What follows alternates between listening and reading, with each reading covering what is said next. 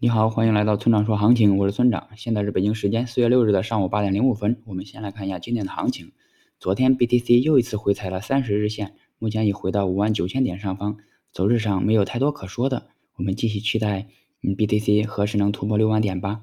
另外，最近老牌的主流币开始轮番启动了，这是牛市中后期的特征之一，也是散户最容易挣钱的阶段，大家一定要把握住。若你在这段时间都挣不到钱的话，那真的该反思了。总结一下，继续看六万点。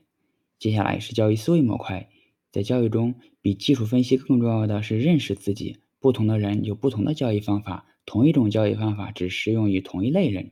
假如你是脾气暴躁的人，那可能就不适合短线交易，甚至连交易都不适合。你要尽可能的做到买入并长期持有，让时间成为朋友。假如你是一个特别律己的人。大多数时候都可以做到心平气和，能够坚定的执行纪律，又能够在面对事实的时候压制自己的感情，那么你就可能成为一名优秀的交易员。假如你喜欢频繁操作，但又能做到严格执行，那就很可能是左侧交易者。假如你有点懒散，又有足够的耐心，那就很适合使用右侧交易，等待一波大行情。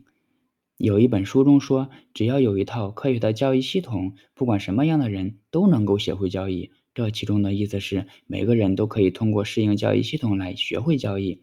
它为很多学不会交易的人带来了希望，但我不敢苟同这种说法。我认为交易系统和人是需要相互配合的，但最重要的是交易系统要适应人。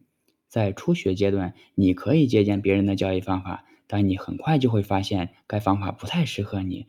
这时候，你就要试着改进它，直到将它变成你自己的方法。总之，你是个什么样的人，你适合什么样的交易方法，这是每个人都要认真思考的问题。好了，以上就是本期节目的全部内容。如果你想参考我的最新操作，请查看今天的策略版分析。拜拜。